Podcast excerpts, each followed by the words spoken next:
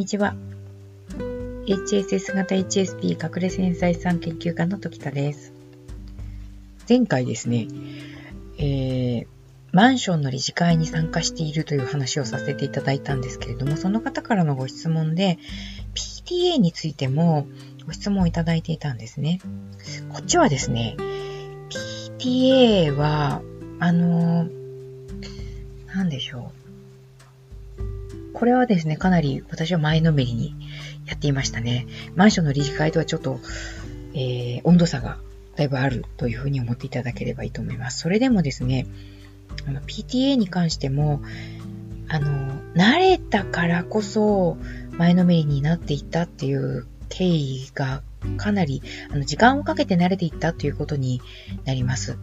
私あの、ご存知の方もいらっしゃるかと思うんですけれども、3人男の子がいて、一番上と一番下の差がですね、10歳、11歳なんですね。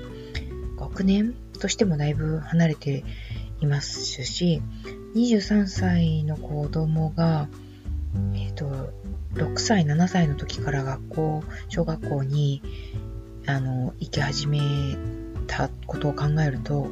23 6 17年ですか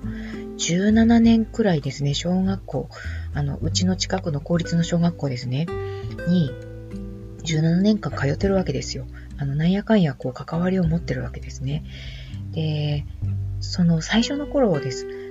最初の子供を小学生に入れて、しばらくはですね、子供に対するその自信がないわけです。子育てに対する自信がとてもなかったので、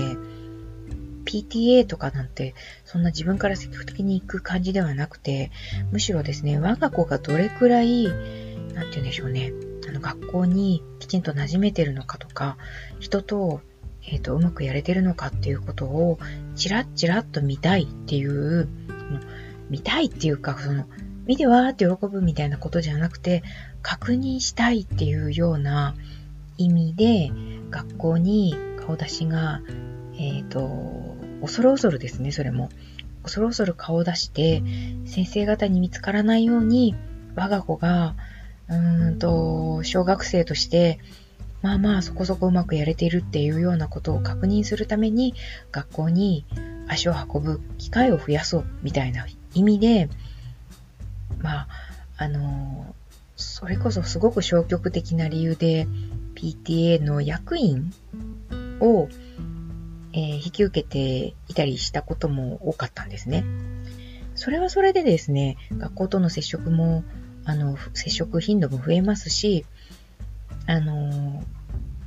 そうすると、こう、学校に馴染みやすくなったりとかですね、へえ、こんなこと、あの、こんな時間はこんなことやってるんだとかっていう、小学生が、あの、ど、どんな風なのかっていうことにも、でしょうね、慣れていくっていうかですね、えー、ことができるまでに何年かかかったんです。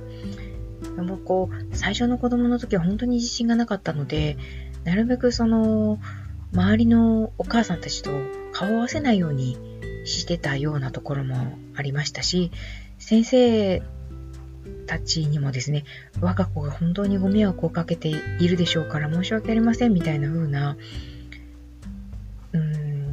スタンスだったんですよね。今もそんなにその大手を振ってるわけではないと思いますけれども、本当に身を小さくして学校に行っていたような感じだったんです。なので、PTA にそんなに一生懸命こう、自分から言ってたわけではなくて、なんとなくその委員会とかに参加したり、PTA 活動に参加したりとかしているうちに、当時のですね、そのね、5年目ぐらいだったかな。当時の PTA 会長の会長さんがですね、私が何かで発言した、あの、ことを聞いていらっしゃったんだと思うんですけれども、時田さんちょっと、えっ、ー、と、本部役員とかに興味ありませんかっていうふうに声をかけてくださったことがあって、大層驚きました。どこで見てたんだろうっていうふうに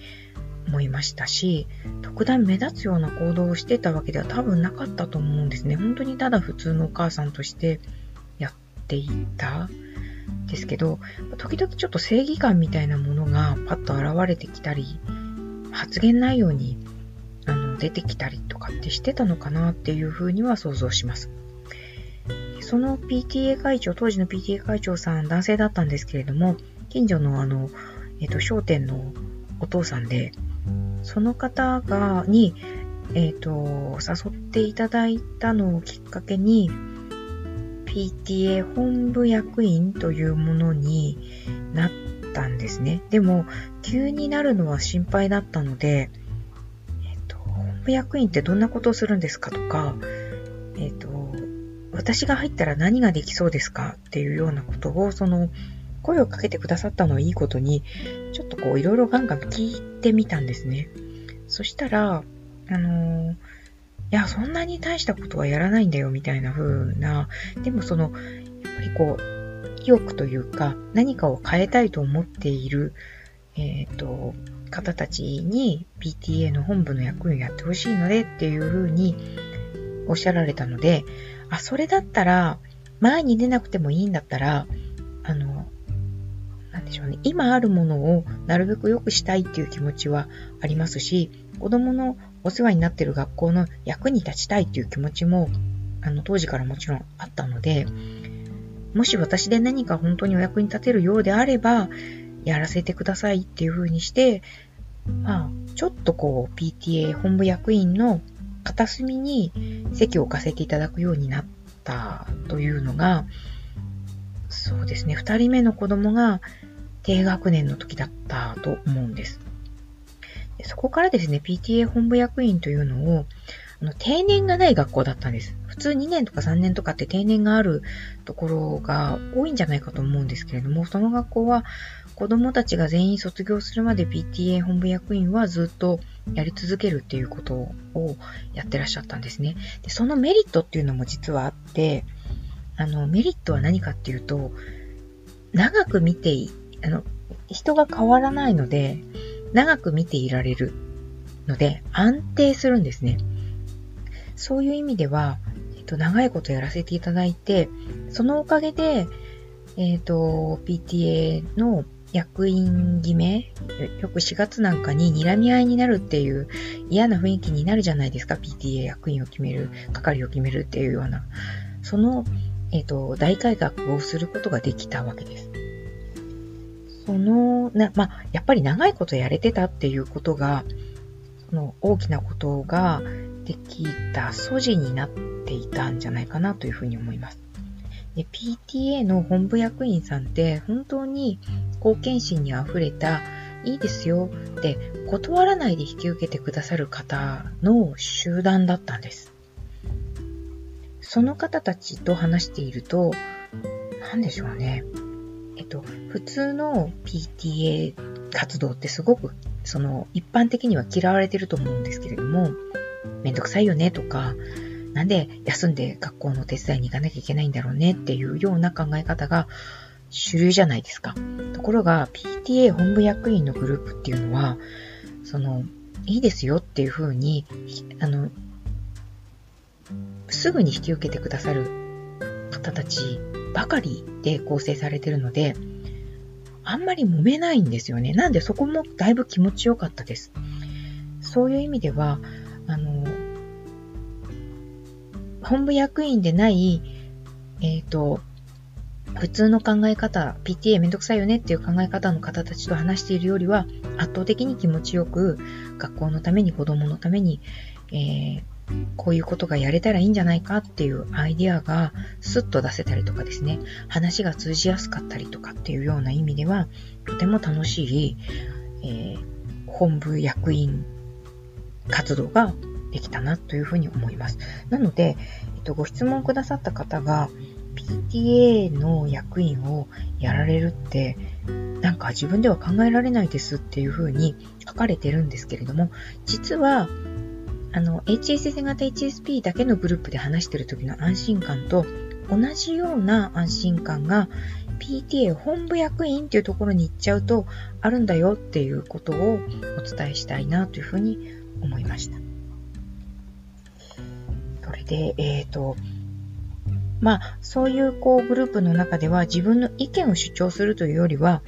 あの、自分のこう貢献心とか親切心とか優しさとか、えっ、ー、と、子供のために多少多少労力を払ってでもこれをやっておいた方がいいんじゃないかっていうようなことが発言しやすいので、そういう発言も結構していました。し、あの、自分がちょっとこう、労力を他の、えっ、ー、と、保護者の方たちよりは使っていたわけですけれども、それも苦にならなかったですね。むしろ楽しかったし、あの、いい場所だなっていうふうに私は感じました。それで、でも、あの、役員を選ばないっていうことを、役員を選べない制度に変えていったんですけれども、その制度にしたかったのは、一番嫌だった4月の保護者会でみんながこう、私はこれこれこういう理由で今年の役員は引き受けられませんっていう断り文句をなんかこう強制的に言わされるあの嫌な雰囲気っていうのがもうとにかく嫌で嫌でたまらなかったので、それをしたくないっていうことが、まあ、叶えられたっていうのが、とてもあの満足のいく活動でしたし、私はすごくそれができてよかったなというふうに思います。そこまでですね、大きな改革ってなかなかできないんだなっていうことも、最近の PTA に関する報道なんかを見ていると、思います。まあですね、ただあの、急激な改革だったので、それに対する反論を言われる方たちもいらっしゃいましたし、それにはちょっとですね、やっぱりこうめげましたね。なんかすごくいいことをやったはずなのに、こんなに言われるって何なんだろうっていう理不尽さみたいなものも感じましたしね。はい。では今日は PTA の話を少しさせていただきました。ではまた、えー、次回お会いしましょう。ありがとうございました。さようなら。